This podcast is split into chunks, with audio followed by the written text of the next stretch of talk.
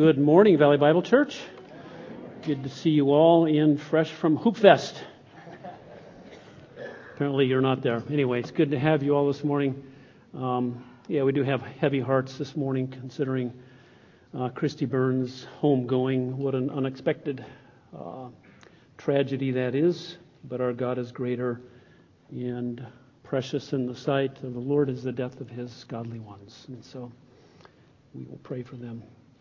In fact, um, let's begin. I know you just sat down. Before we stand up again with the reading of Scripture, let us pray for God's Word, for our world, for Evan and his sons. Let's just turn to God, shall we?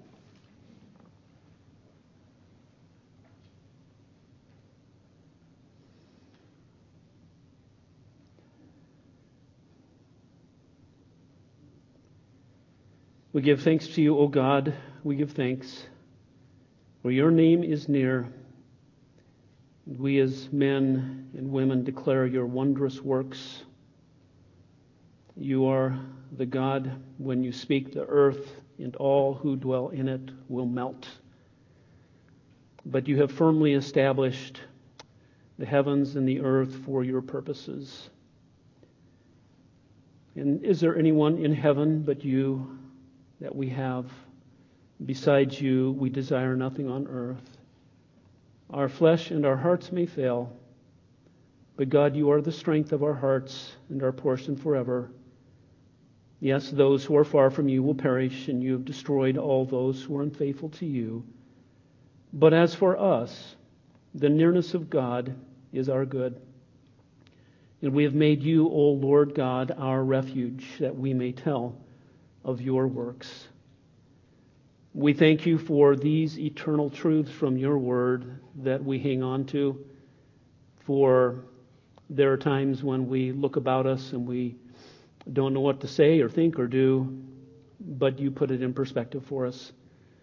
Our world is ever changing, and the death of a loved one close is something to which we are not immune nor we are, are we immune to uh, the passings of kingdoms and civilizations going under and changing. But you, O Lord, stand forever, and you are our rock. And therefore we trust and ever hope in you. We do pray for uh, Evan and his sons this morning, waking up probably from a fitful sleep uh, to the horror that it is all true. And we pray that you would be present to them in the way that only you can. You are a loving and good God. We know that. Nothing changes that. And so we pray for um, our Lord Jesus Christ to strengthen their faith, as I know you have already, and bring healing that only you can bring. We leave them in your hands, for there isn't anything else we can do. Now, as we turn to your word and we turn to this topic of how we live in our bodies in this world um, that is defiled and profaned. We pray that we might find um, the path to holiness through Christ our Lord to live for you as shining lights. And so we ask these things in the name of Christ, our great God and our King and our Savior and our Lord. Amen. Okay, we are continuing in uh, 1 Corinthians chapter 6. And uh, last week we read uh, verses 12 through 20, which is kind of what we're in right now. And we will not finish these verses until next week, but I want to read all of them together once again. Um, Jesus said, Sanctify them in truth, your word is truth. Um, the word of God is the truth that sanctifies us because he's given us the Spirit of truth, and He is the God of truth, and He's given us the Son of truth, who is the way and the truth and the life, and we have the Word of truth as well. So, 1 Corinthians chapter 6, we're reading verses 12 through 20. I invite you to turn there in your scriptures and to honor this word in God. Would you please stand as we read it? The Word of God from the Apostle Paul 1 Corinthians chapter 6, we're reading verses 12 through 20, the Word of God. All things are lawful for me, but not all things are profitable. All things are lawful for me, but I will not be mastered by anything. Food is for the stomach, and the stomach is for food, but God will do away with both of them. Yet the body is not for immorality, but for the Lord, and the Lord is for the body. Now, God has not only raised the Lord, but will also raise us up through his power. Do you not know that your bodies are members of Christ? Shall I then take away the members of Christ and make them members of a prostitute? May it never be. Or do you not know that the one who joins himself to a prostitute is one body with her? For he says, the two shall become one flesh. But the one who joins himself to the Lord is one spirit with him. Flee immorality.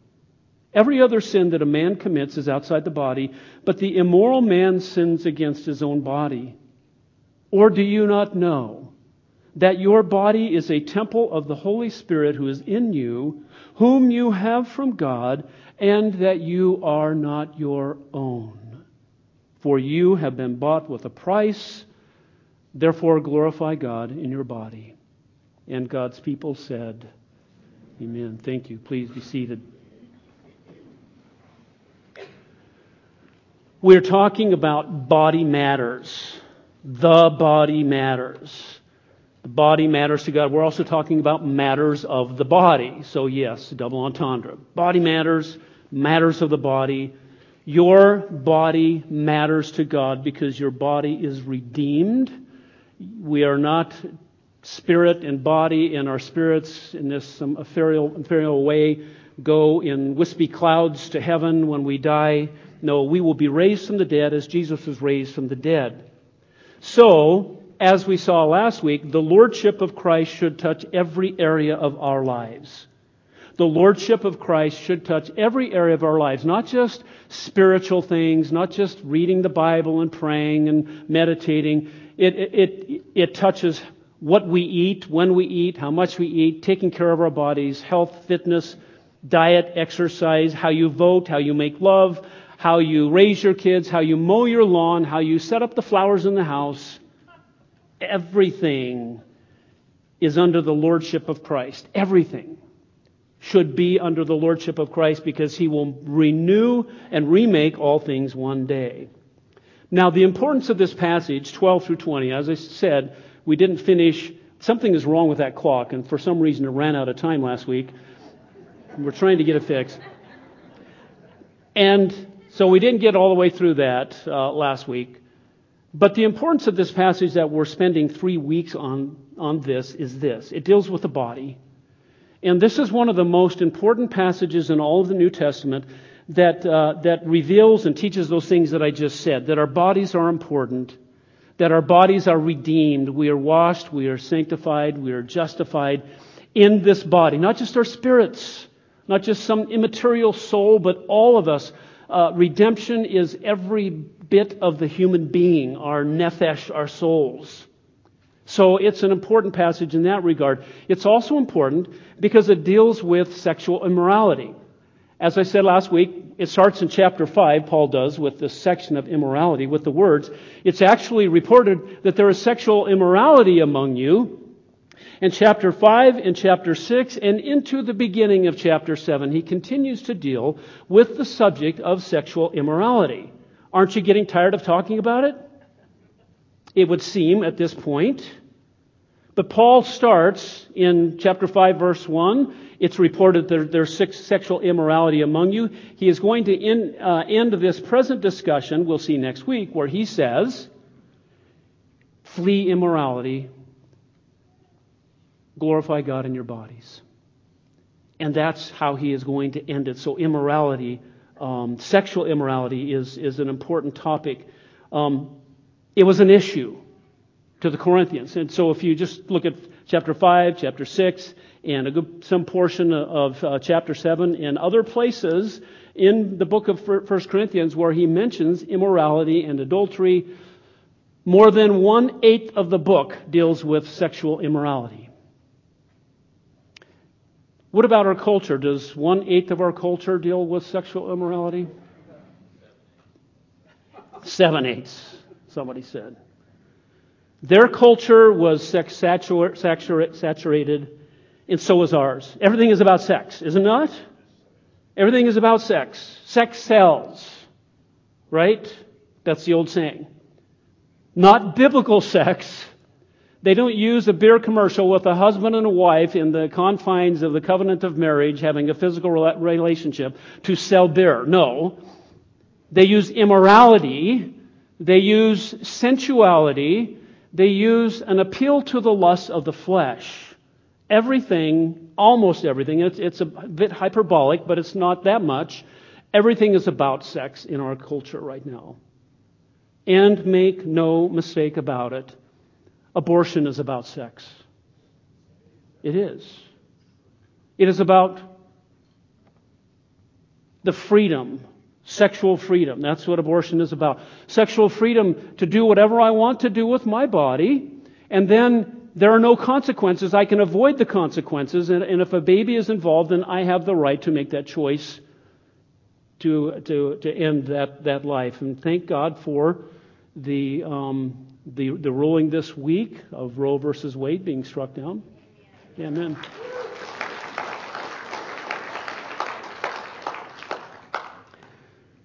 But you know what? I heard a lawmaker of uh, Washington state lawmaker say this week, uh, we're not going to try and uh, outlaw abortion in the state of Washington because we have more important things to do. And, and many people think, well, this is a, a victory for states' rights, so we can just choose in our own state. Let me tell you this. It should be against the law in any civil and godly society to take the life of an unborn child in every state. It should be. But abortion is about sex. Everything in our society is about sex. And so, the dealing with the body, the dealing of sexual immorality in Corinth, in their culture, in our culture, it makes sense. But it also deals, thirdly, with uh, uh certain aspects of the gospel. And the gospel is that by which we are saved. And for instance, next week we're going to see that our bodies are the very temple of the Holy Spirit. The ramifications of that are enormous. If God dwells in your body, and your body is a temple of the Holy Spirit, again, the ramifications and how we live our lives should be, should be uh, oriented toward that. It's, it's enormous. Now, we'll talk about that next week. But that is part of the gospel of Jesus Christ. We are saved by grace through faith. We are cleansed of our sins. We're sanctified at the moment of salvation. We are justified but also at that moment, by the washing of regeneration and renewing by the Holy Spirit and the new birth, the Holy Spirit of God takes residence in our bodies. And we are to live like that, and the Corinthians were not. So, your body matters to God. It matters a great deal. And sexual immorality is especially egregious as sins with our body. There are all sorts of sins, and we'll see next week. We're kind of preparing you for that as well.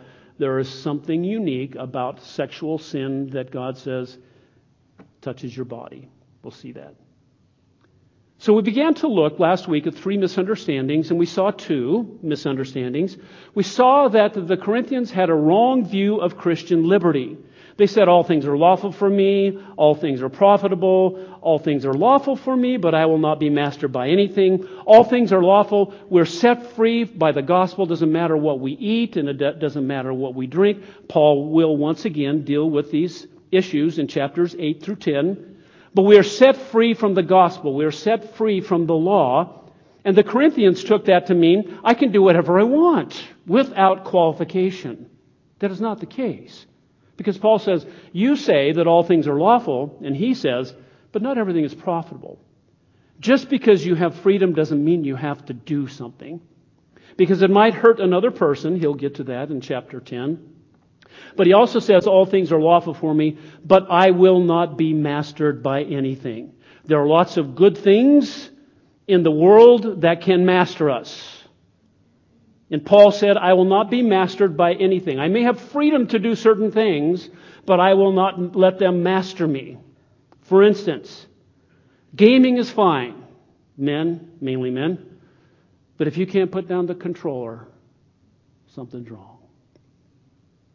If you can't put down the beer, which you may have freedom to drink, it begins to master you. If you can't put down the TV remote, if you can't, it's fine to check your, your Twitter account and your email and look what's going on, but if you can't put your phone down, something may be wrong. If you can't put the bag of chips down, something may be wrong. Some of you know that even in your own lives. I see husbands and wives looking back, back and forth with one another. Because what happens is that freedom crosses a line. That freedom that you have, and you have freedom to do all those things that I just listed play games, walk, go on the internet, surf on the internet, uh, uh, check your phone, drink a beer, eat chips, so all you have freedom to do all those things. But if you don't have control over those things, they have control over you. That's what Paul is saying.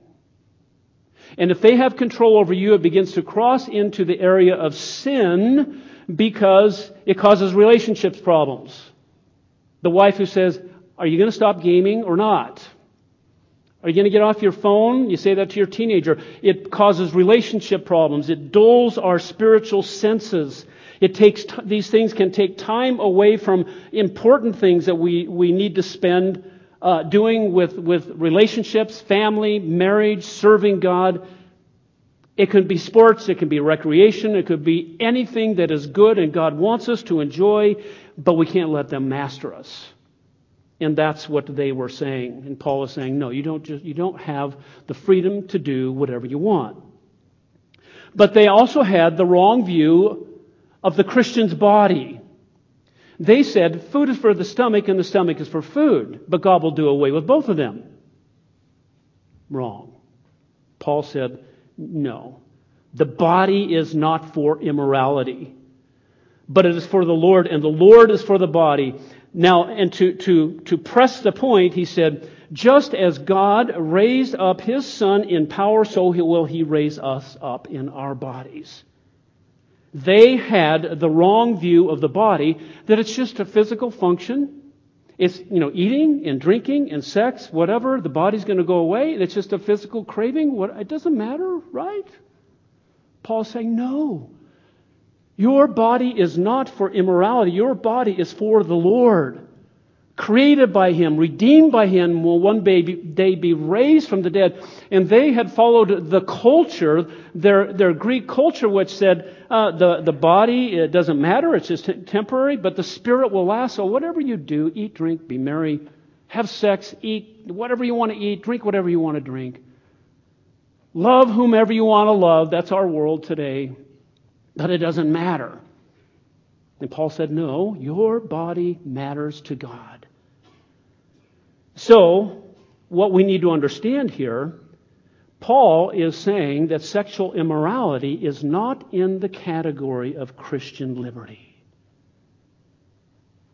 It is in a different bucket altogether.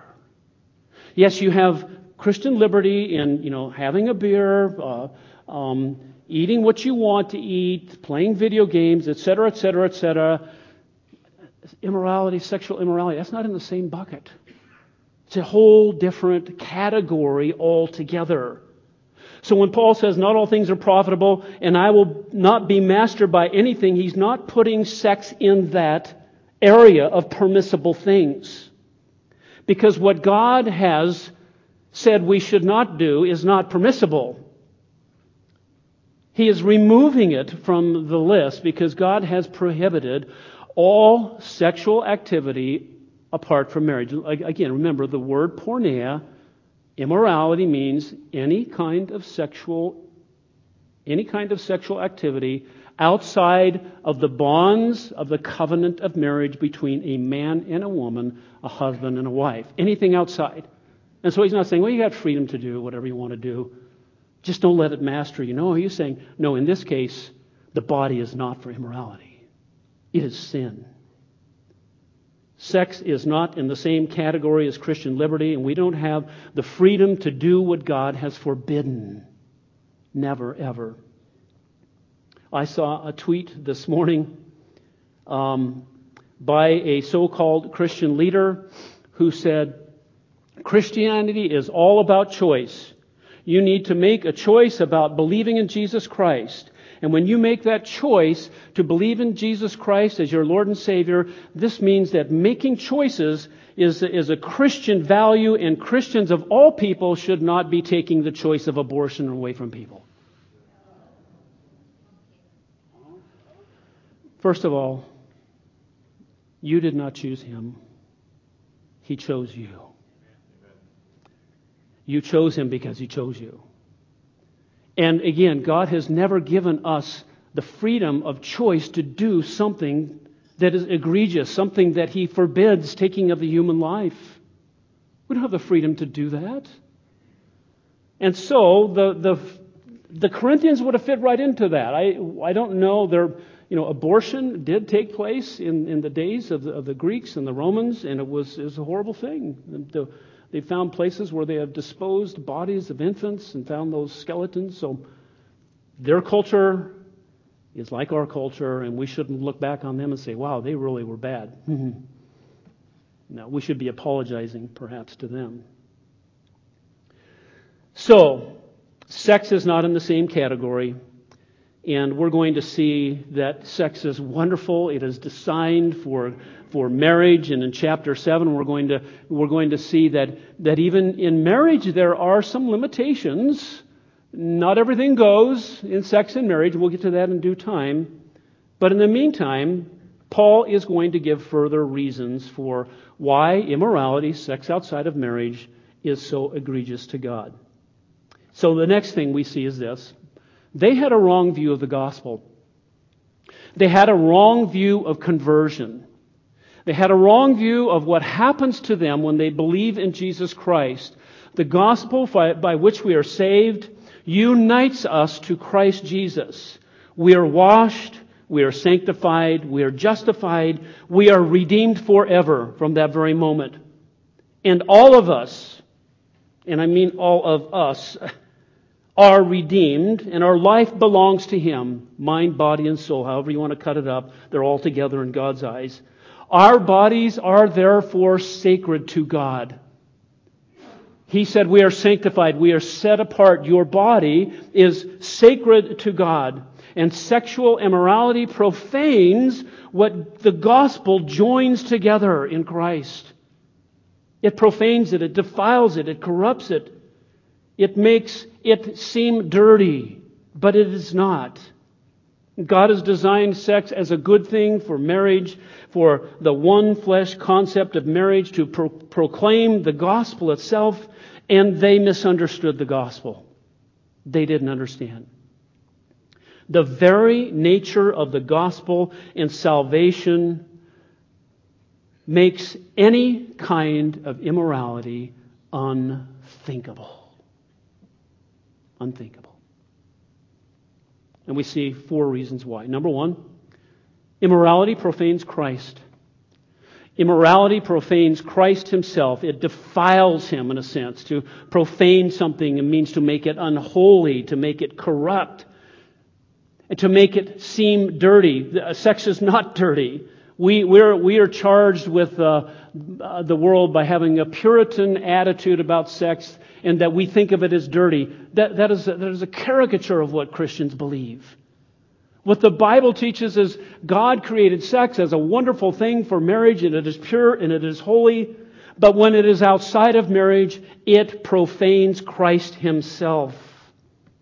Look at verses 15 and 17 with me on the screen, uh, and, and notice how I put these two verses together because he says something in verse 16.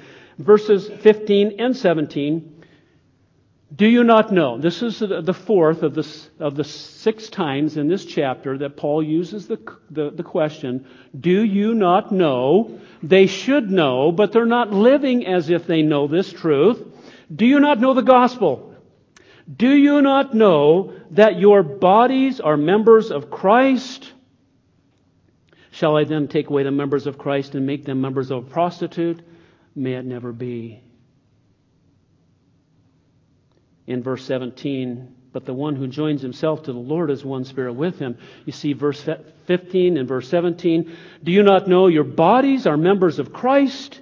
And the one who joins himself to the Lord is one spirit with him. I want you to notice what Paul says in verse 15. He says, Your bodies are members of Christ. This is the only place that I'm aware of in the New Testament where this is put this way. Because we will see in chapter 12, verse 27, and all through chapters 12 through 16, he says in 1227, You are Christ's body and individually members of it. Romans 12, 5. So we who are many are one body in Christ, and we are individually members of one another, one body in Christ. Ephesians 5:29 For no one ever hated his own flesh but nourishes and cherishes it just as Christ also does the church because we are members of his body. Do you see the difference? We are members of his body. We are members of his body. We are members of his body. But in chapter 6, verse 15, Paul says, Our bodies are members of him. He flips it around. He's emphasizing the physicality of living in a redeemed body, being united to Christ in spirit, yes, in verse 17, but our bodies have a relationship to Christ. It's not immaterial, if you will. Our bodies belong to Christ. They are redeemed. And so here it is reversed. It is not members of his bodies, but our bodies are members of Christ. We often think of the, the spiritual, mystical, universal body of Christ, this thing out there you can't see that we're all related together. But Paul is saying here, no, this you can see. Every Christian whose body belongs to Christ by redemption, we see that our bodies belong to Christ Himself. And so he's emphasizing that. The union that we have with Christ through the gospel, having been cleansed, having been sanctified, having been justified, is unique. It is sacred. It is holy and it is in our very bodies that it exists. So, when he says the question, it just blows our mind as well. Shall I then take the members of Christ? Your bodies are members of Christ, he says.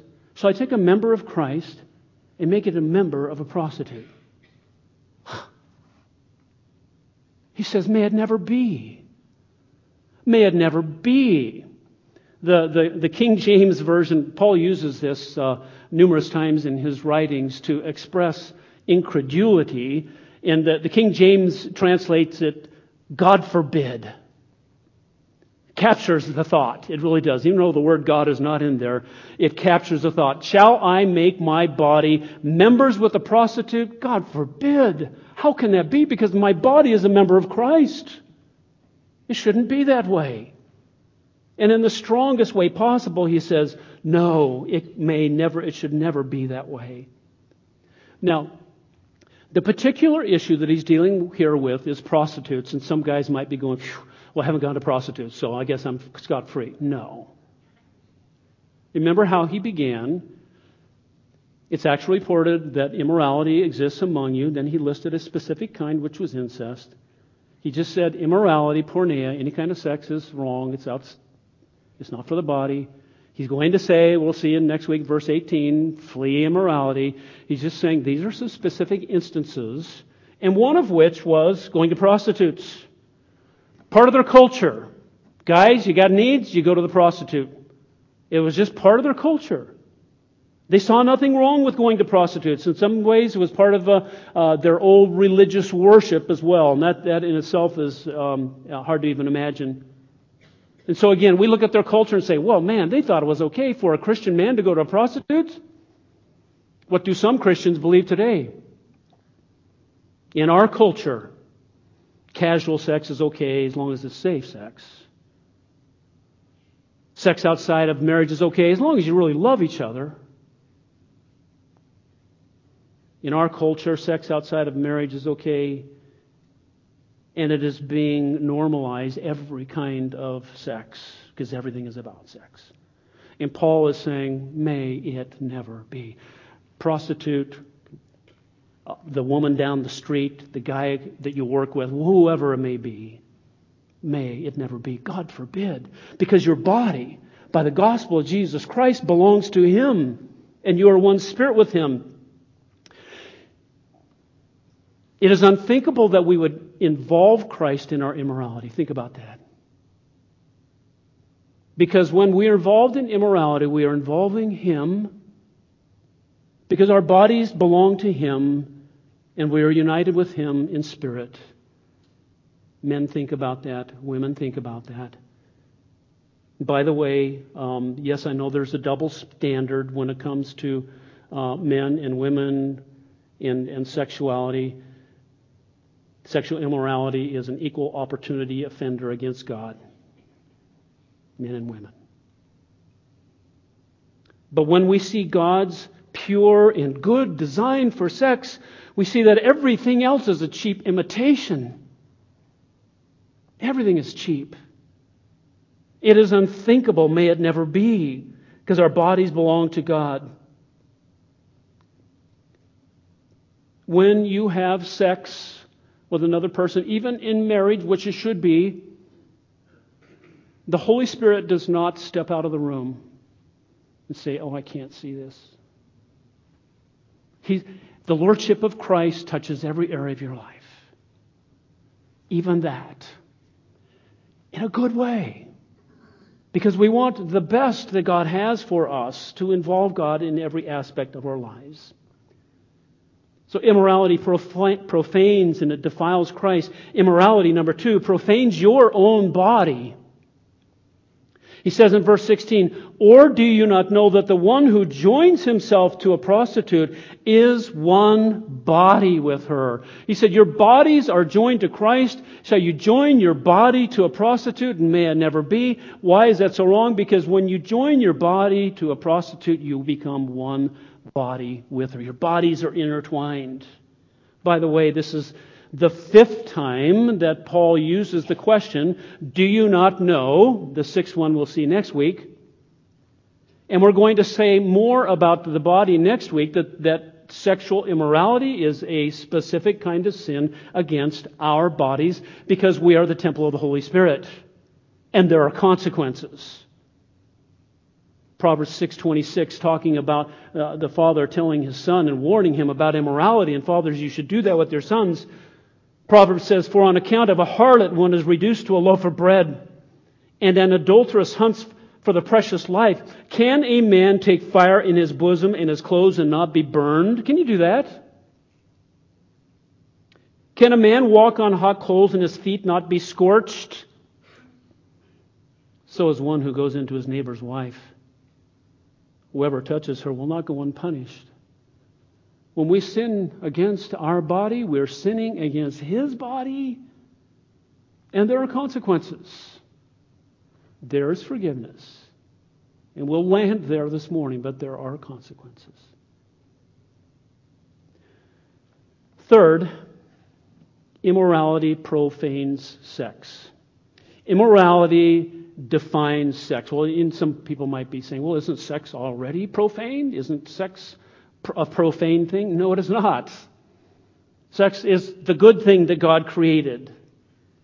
Do you not know that one who joins himself to a prostitute is one body with her? For he says, the two shall become one flesh. And that picture of marriage is a picture of the sexual relationship, which is a picture of oneness in marriage extended to every area of the, of, of the covenant of marriage one spiritually, physically in sex, monetarily, socially, emotionally, every way.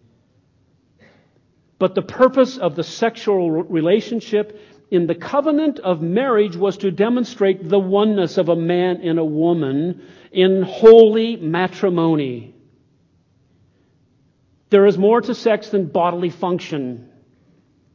Two people are united in sex, which is designed for marriage. It is a beautiful and wholesome and healthy and, and wonderful thing. But everything else cheapens the original. Everything else degrades and diminishes the original. Because with everything else, we settle for less. It becomes a filthy imitation to the good thing that God designed for marriage. It is not clean. But sex is clean in the covenant of marriage. We want young people who are thinking about getting married one day to look forward to that, to come to bring their bodies undefiled into a marriage relationship, to experience the best that God has for you.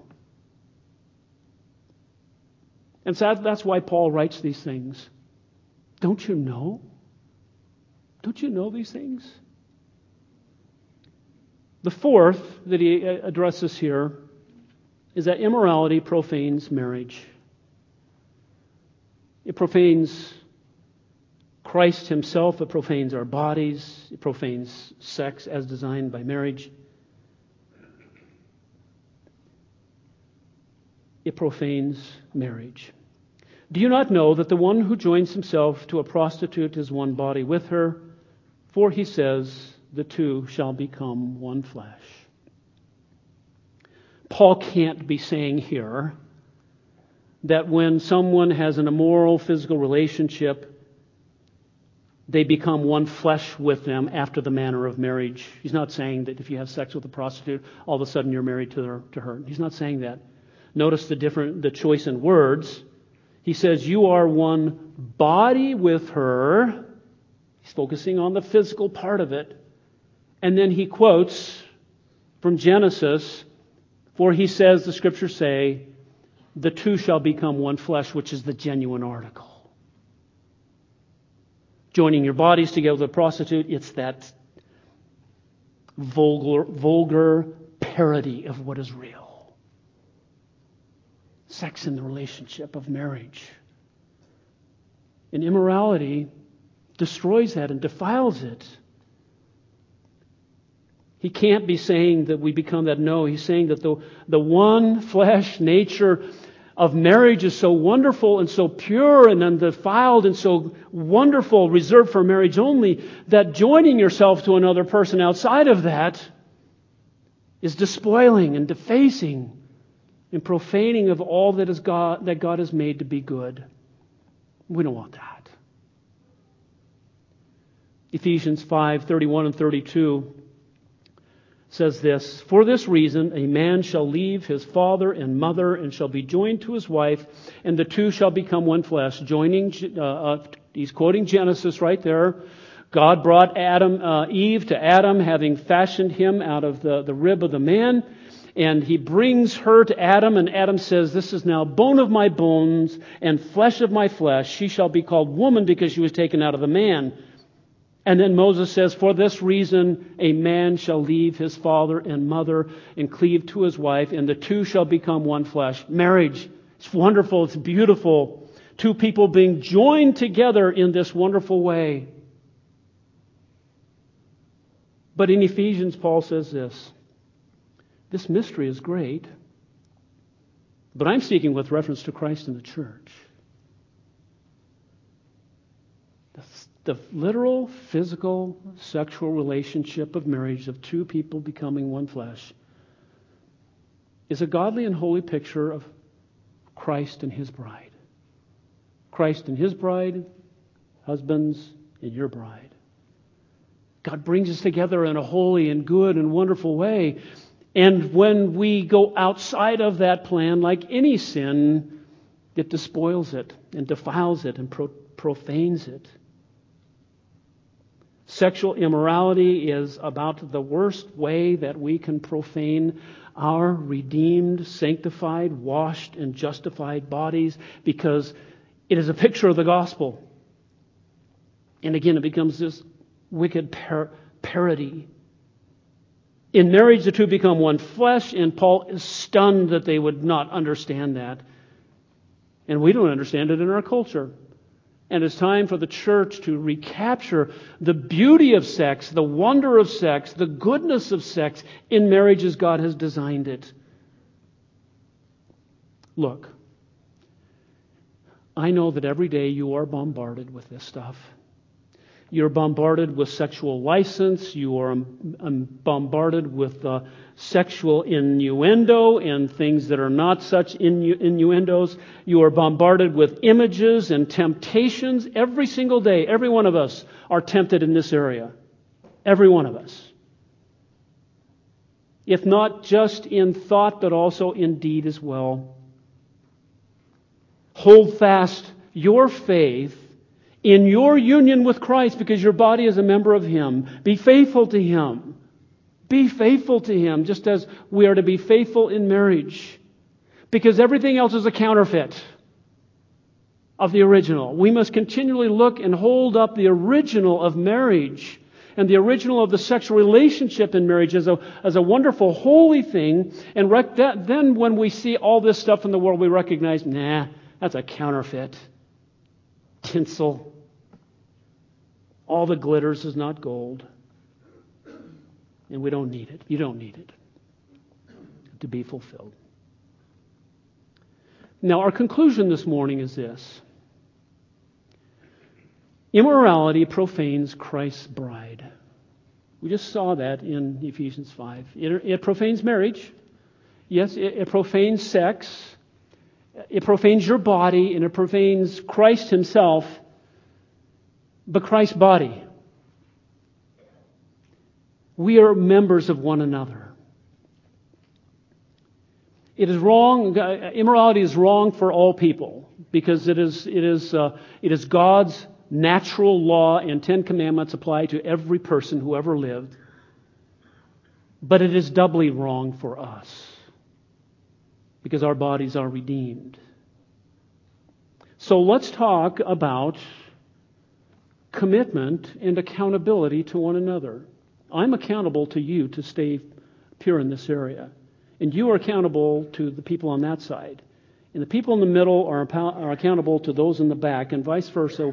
In the body of Christ, we have accountability because it's not, I can do what I want to do with my body. No, it's not that. I belong to you. You belong to me. We belong to one another in Christ Jesus. And so when we come to the Lord's table, we are declaring that. Take out the bread and the cup because this is a declaration that we are the body of Christ. This is a declaration that we belong to one another by virtue of the washing of regeneration, the sanctification, the justification that we have in Christ. Os Guinness said this the problem in Corinth was that there was intimacy without intention and communion without commitment. Our communion in marriage has to have a commitment, and our commitment to marriage results in fidelity in marriage and with the body of Christ. So here is the good thing. Here is the good news. The gospel is always the good news. We've held up and, and demonstrated with Paul's words because he's very graphic and he's very, uh, uh, he's very uh, concerned with the church at Corinth, not only for immorality, uh, but, he, he, but all the other sins that he lists being angry, being abusive, idolatry. Ladies and gentlemen, in this room, all you know, there are people in this room that are that are, are guilty of drunkenness, anger, abuse, immorality, idolatry, abortion, all forgiven at the cross. All forgiven at the cross.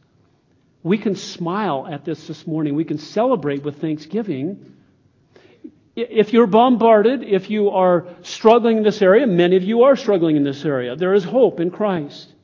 And the hope is the gospel.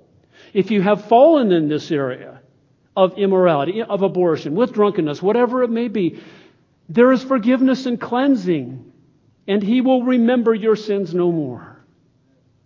And we come to Him as the body of Christ to be pure and to be holy because He is washing his church with, with his word to present us as a sanctified bride one day at his coming. And that's what we want to be. And so I urge you to purity in this area. We celebrate our freedom and we celebrate our forgiveness from all of those sins. Amen? This is a celebration. This is Thanksgiving. So I want you to take a moment and remember the words of Christ This is my body which is given for you. He really lived in a human body for your body. This is my blood which I shed for many for the forgiveness of sins. To wash away all of your sins, no matter what it is, there isn't anything on the list that He cannot deal with. And when you come to Christ in faith and you rely upon Him and you repent of your sin, it is gone. It is gone, and that is the good news of the gospel. And then we are empowered by His Holy Spirit to live for Him. That's what we have. And that's what we celebrate. So, take a moment, talk to God. I would bet there are people that need to say some things to God this morning. I'm sorry, I have fallen in this area. Take a moment to do that.